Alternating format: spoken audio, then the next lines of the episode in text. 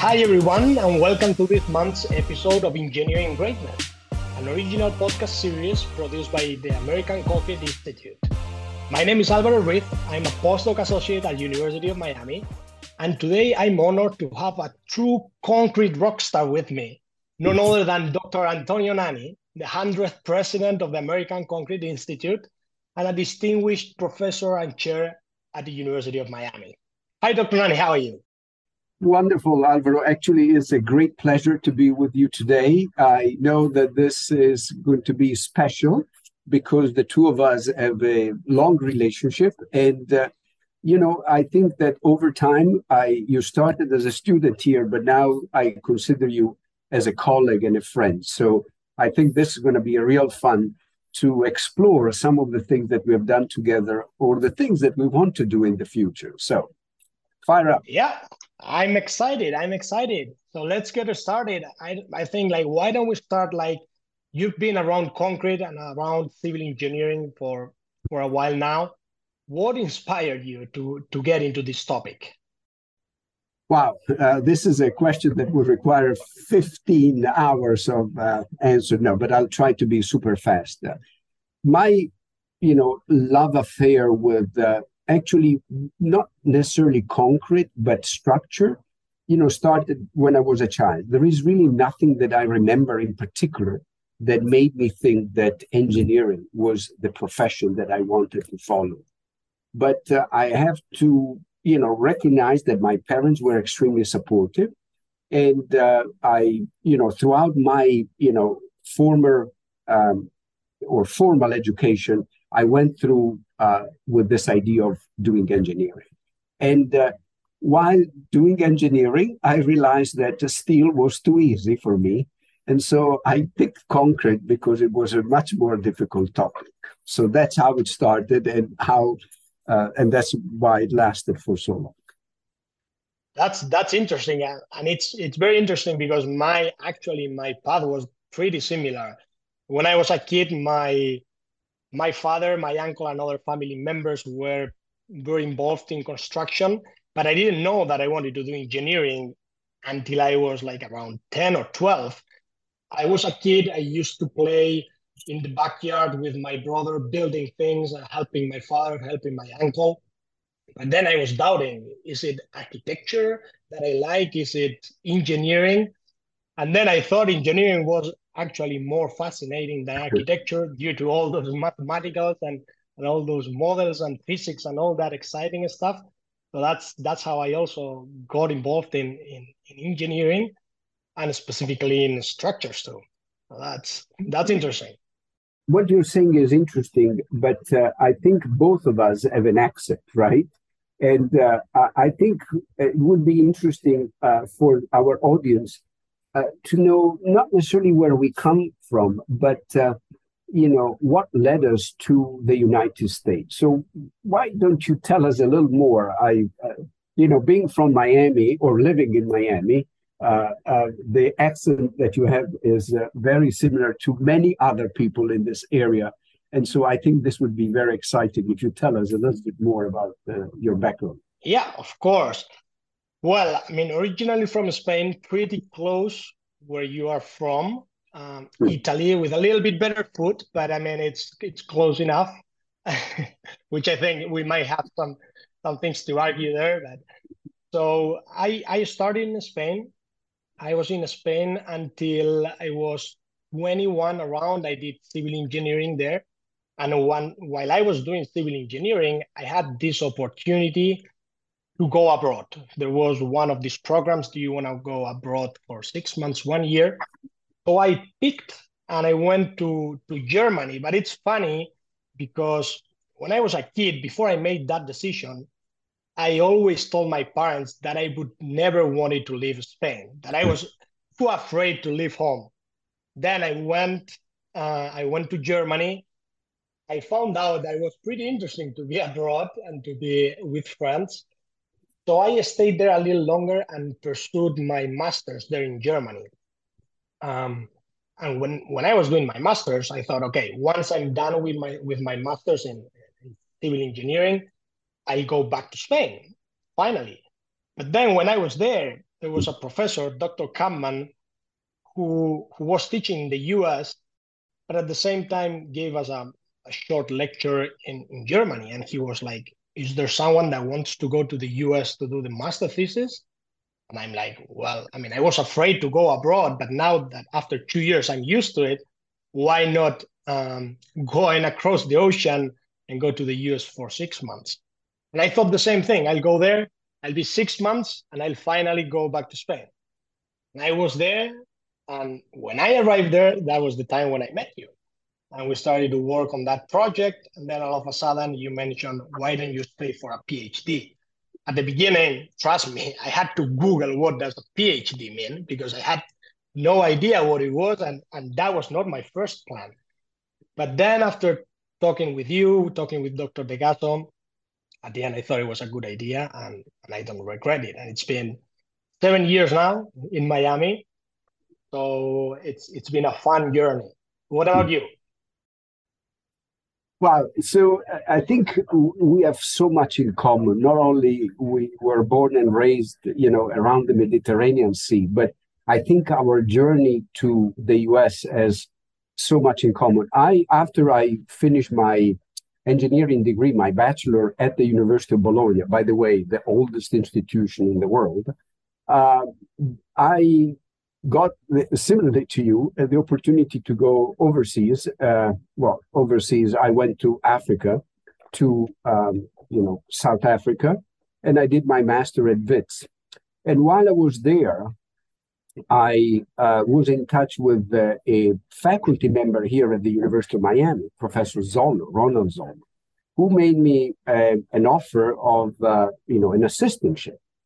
But I have to admit, in full transparency, as probably I told you before, that the reason I was so excited to come to Miami, and this was um, 1980, so quite some time ago, was not so much for the university or the PhD. It was because of Miami Vice.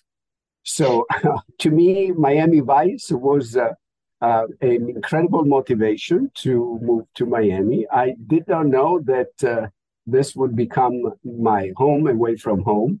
And after, you know, completing my PhD here, doing three years on faculty, then going to Penn State for nine years, University of Missouri at Rolla, now S&T for another nine years. I came back here to uh, UN, and I'm thrilled to be at this institution. I think the institution itself has transformed and uh, has become really a place where uh, education and research are, um, you know, of primary importance. In the old days, when when I joined, it was called Suntan U, but I think uh, uh, this uh, uh, attraction that is due to the fantastic weather that we experience here is is gone. Um, let, let me ask you, kind of related to this. You know, I think I know a little bit of your background, but after your experience here as a student, you became and you went to industry. You became extremely active in ACI. And one of the difficulties that we have in the Institute is really to attract uh, young professionals. How did you end up being engaged in the Institute? How made the difference. And, and what was you know the the primary reason for it. So I, I would really would like to transition from education to to professional practice. Tell us a story. Yeah. So, I mean, I think it's an interesting story because it all started with your advice the first day I came to the to the University of Miami. I remember you said, "Okay, it's important to study, it's important to do research, uh, do all those things, but there's more life outside the education.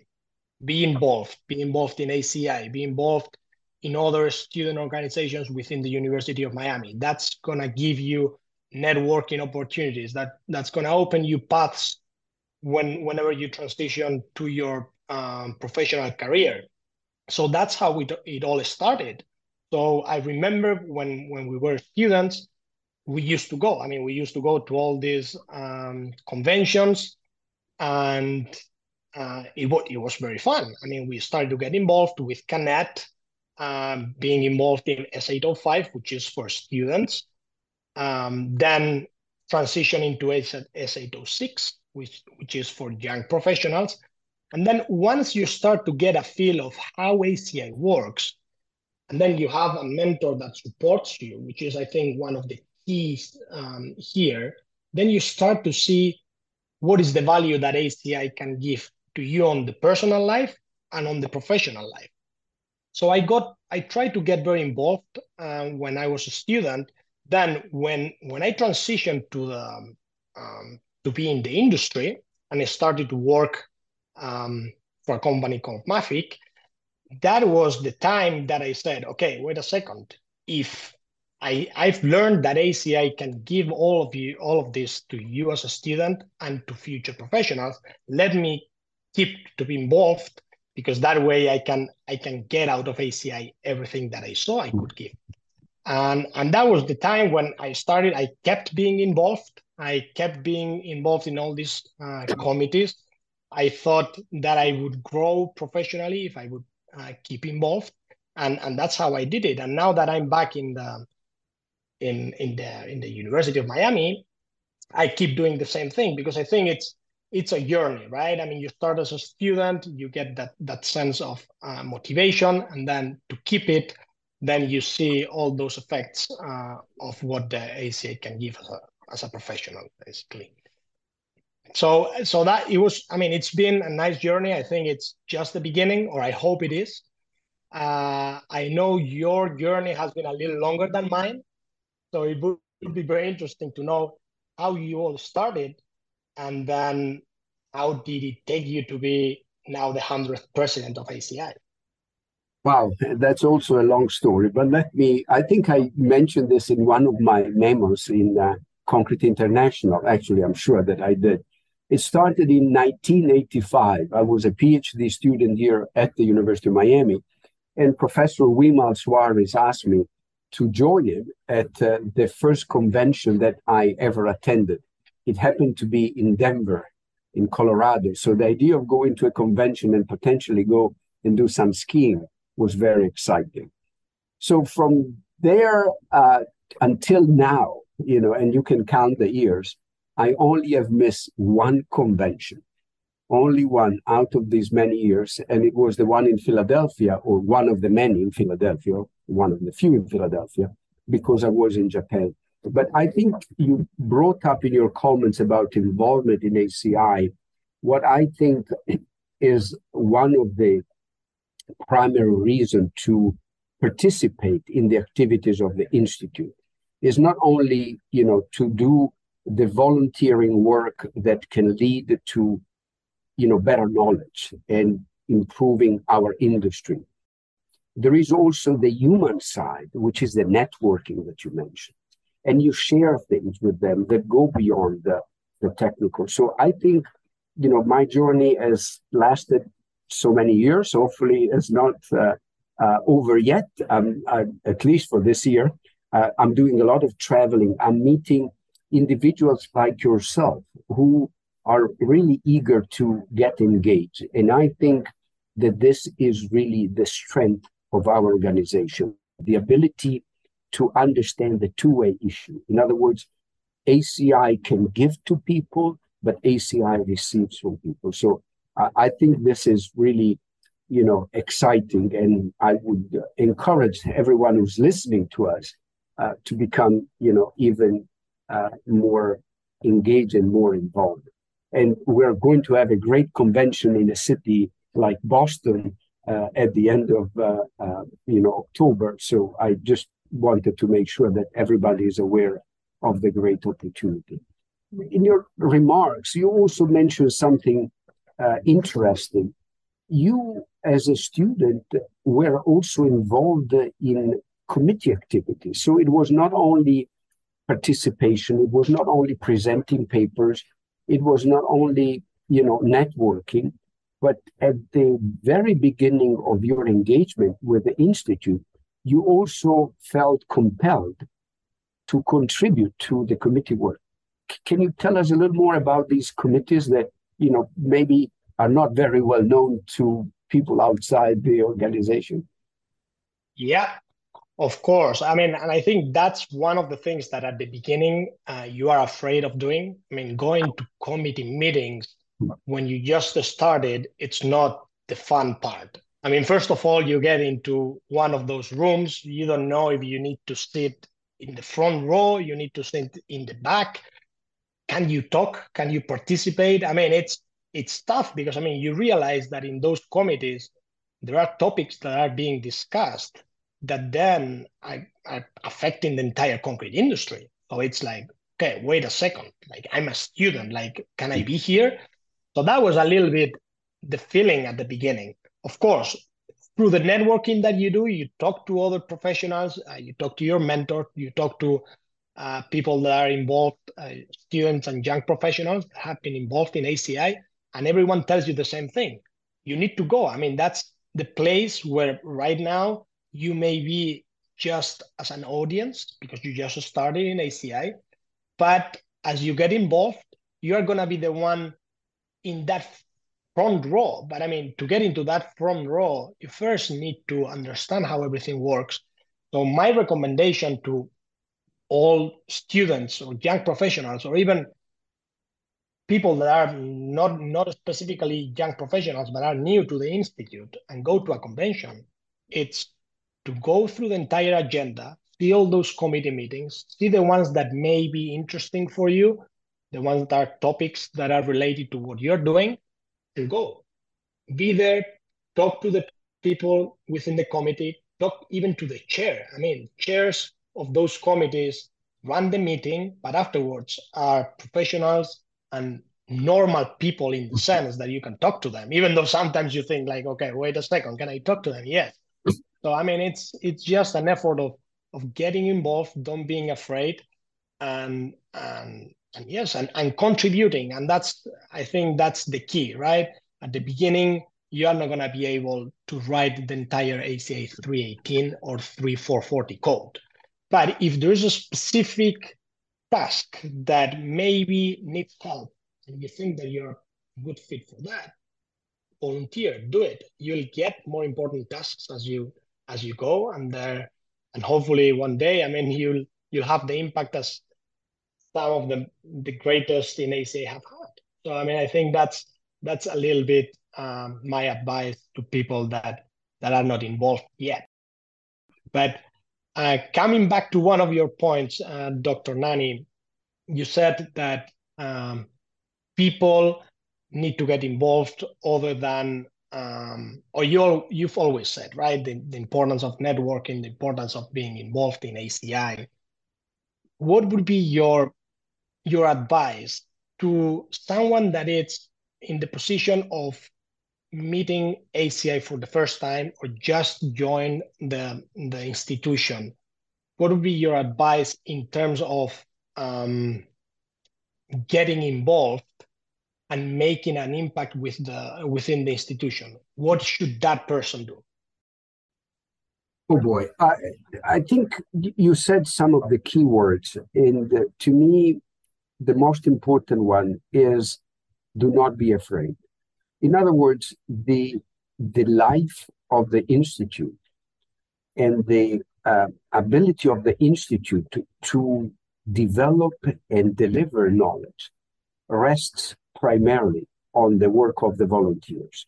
Staff does an incredible job to help the volunteers get to where the volunteers need to go but is the work of the volunteers that makes ACI what ACI is. So the point I'm trying to make is when you go to ACI at your first convention, and by the way, there is many other ways to contribute. Today we focus on convention because it's the place where we touch one another. But if you go to convention, don't be afraid to be engaged. And you said it, you know, sit in one of the committee meetings, the area that is dear to your heart. We all have a, a topic. You know, for me, in the old days, was uh, actually I started with paving. I started with 325 because my work as a PhD was very much related to pavement. And I participate, I became a member of that committee eventually. first associate member as a student, and then as a full member or a voting member, as we call them, after I became a faculty member. Talk to the chair. Don't be afraid to also volunteer for something. And so this is really the attitude. You are there with other volunteers. Obviously, some of them have a much longer experience. They already made an impact, but the let's say the future of the institute rests on the young people. The young people, people like yourself, are the next generation. So the attitude of older people like myself is we need to bring you up to speed. But in order for us to bring you up to speed, you have to have the desire to, to be brought up. And so be there, enjoy it, and, and participate, and don't be afraid. You are in a world of volunteers, and believe this or not, everybody has been in your shoes at one time or another. Everybody was at one time young. Everybody started with a convention. So there is, you know, again, even the senior people can understand it. I'm going to totally switch topic now, and I'm going to ask you a question that is a bit loaded, and I'll give you a hint if if you want. One of the things okay. that kind of motivates me now to be engaged in ACI is because I think that these are really the best of times for our industry. Some people, the public, may think that I'm crazy. You know, what do you mean by this? You guys in the concrete industry are responsible for seven to 10% of the CO2 emission. How can this be a great moment for, you know, the concrete, the construction industry and concrete in particular? And I think it's because of the opportunity that we have to generate innovation. So this challenge becomes an opportunity. Now the question, you are a young person. You will be around for another, I would say 70 years, right? Uh, whereas hopefully I reverse it for myself. Maybe I hope to be around for another 30. But so your generation, eventually, you know, you get married, you will have children, you will you look at the future. How do you see uh, this challenge for our industry? How do you see this sustainability issue being um, hopefully more of an opportunity than a challenge? What is your position as a young man that is looking at the uh, situation that we have nowadays? You know, this past month, July was the hottest on record. And how do you see yourself as a professional that hopefully can help making the impact? I know it's a difficult question, and that's why I'm asking it. Yeah, I could I couldn't expect less from from my former professor.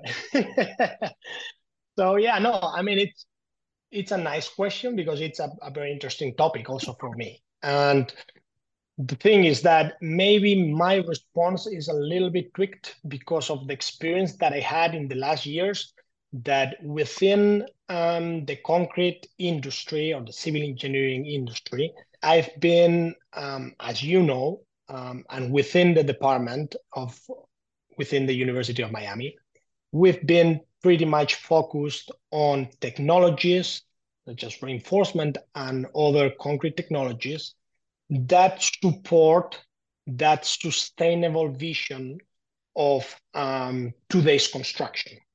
So it's true that we contribute to a lot of those emissions um, related to uh, global warming and others.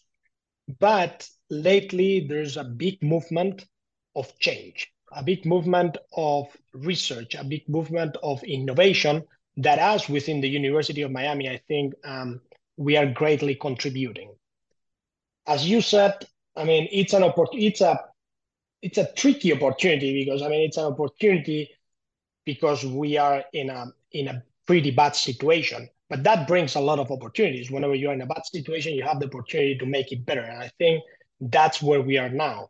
I mean, the way I see it is that I'm happy to see all of these trends also within ACI of incorporating innovative materials that decrease um, the amount of um, contribution to, to the global warming.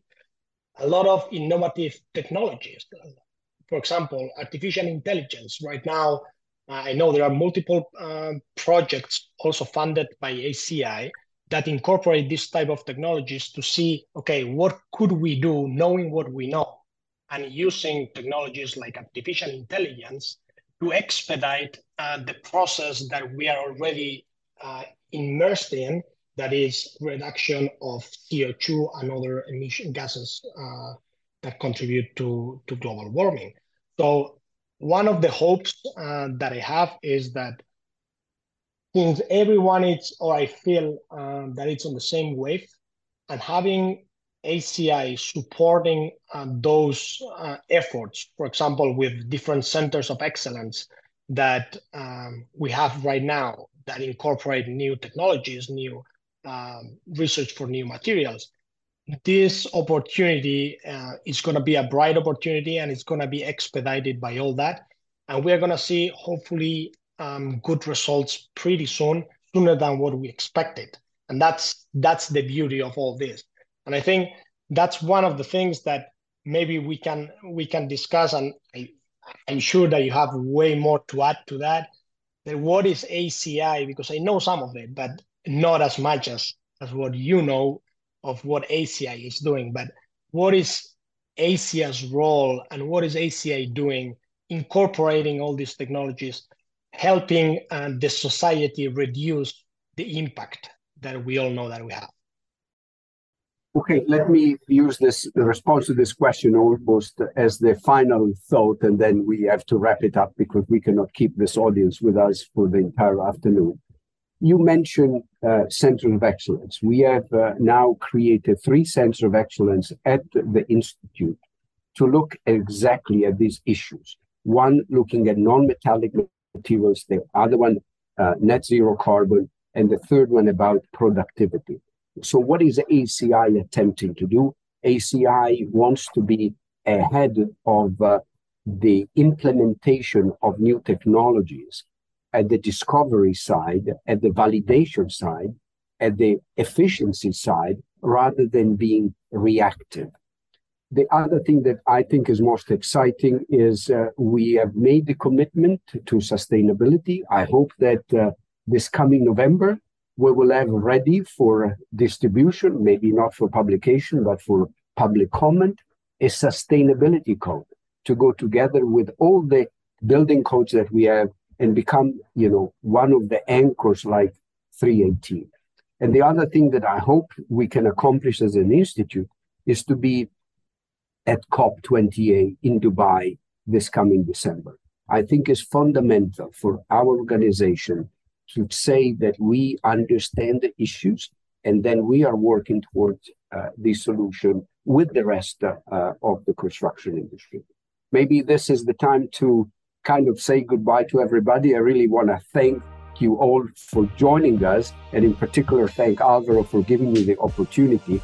Uh, this engineering greatness series is really meant to be for young professionals. So when I was asked to participate, I thought maybe I can still consider myself young at heart, maybe not in terms of young at age.